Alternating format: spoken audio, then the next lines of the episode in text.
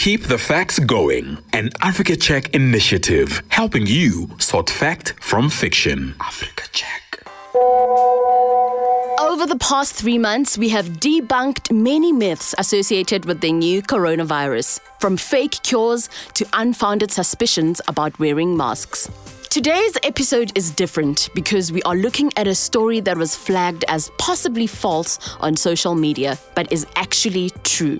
We are talking about the COVID-19 vaccine trial. The world is still battling the coronavirus, and scientists and medical experts are hard at work trying to produce a vaccine that will protect us from COVID-19. A cure has not been found, but there is some good news. The University of the Witwatersrand in South Africa announced their involvement in a vaccine trial. This is the only trial taking place in Africa that has been approved by the World Health Organization. A vaccine trial is when scientists and medical experts work together to test a cure to make sure it is safe and works for everyone. 2,000 adults have volunteered to be a part of the trial and have been vaccinated with ChAdOx1 and COVID-19 vaccine. In South Africa, the trial is being led by Professor of Vaccinology at Wits University, Shabir Madi, in collaboration with the University of Oxford and the Oxford Jenner Institute.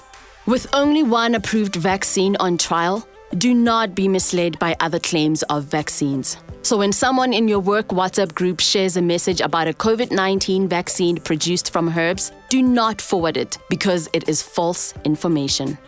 A traditional ruler in Nigeria claimed that herbs, fruits, and vegetables can treat COVID-19 and that his natural herbs can be used to extract a vaccine. This is false information because there is still no cure for COVID-19 and vaccines are not extracted from herbs. Instead, the US Center of Disease Control explained that vaccines are developed from the germs that cause disease. They have been either killed or weakened to the point that they do not make you sick. So anyone who says they can produce a COVID-19 vaccine from herbs, fruits, or vegetables is spreading false information. Do not forward such messages. The South African vaccine trial gives us hope that progress is being made to find a cure. And in the meantime, we need to protect ourselves from the disease and from false information about COVID-19. Join us every week as we unpack cures, vaccines, and all your COVID-19 concerns. Catch you next week for another edition of Keeping the Facts Going, a media literacy campaign brought to you by Africa Check. Africa Check.